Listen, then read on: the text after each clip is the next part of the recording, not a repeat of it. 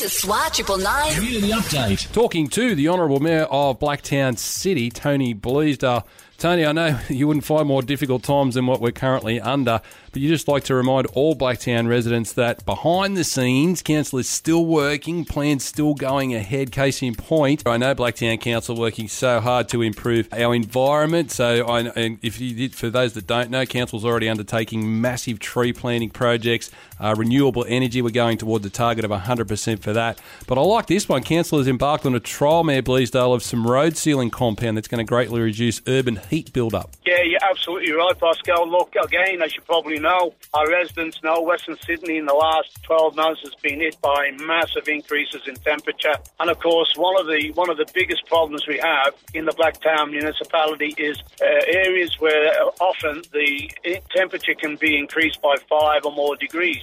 Basically, due to the laying of more residential properties, the concreting, and creating hotspots right across the city. So we're now experimenting with uh, Cool Road formula, which is a seal that will hopefully reduce the temperatures on the on new road construction, on new concrete construction throughout the Blacktown city. I don't have to tell people how, how hot it was uh, last year and the last 12 months.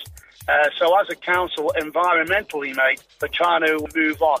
In addition to that, of course, the planting of more trees. We're looking at planting at least 10,000 more trees this year. Again, we need that camouflage to try and keep the city cool. Emerging suburbs in particular pose uh, a whole range of challenges. Certainly out at the Marsden Parks and the Schofields and places like that, we intend to try and provide camouflage for residents who buy properties in them areas, but at the same time, uh, look at technological change as to how can we cool the areas of new residential areas in particular in Blacktown City. So, so it's a whole package of being able to environmentally try and reduce temperatures over the next couple of years or the next 10 years in particular.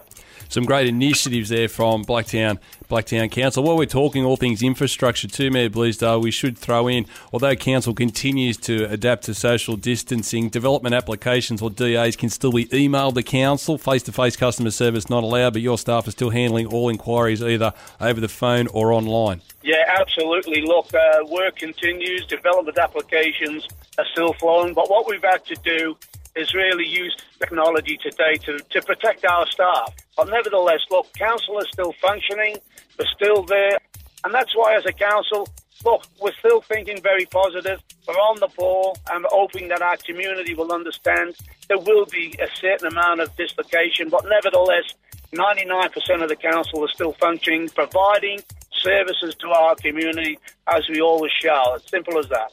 And any update that you do need, Blacktown Council wise, can be found either on the website or the social media pages being constantly updated as situations develop. Big thank you, Mayor Bleasdale. Thank you, Bosco. All the best to you and to your listeners and of course of the Blacktown community. Big thank you to Mayor of Blacktown City Council Tony Bleasdale. Great community update on Triple Nine. Now back into all your favourite 70s till now.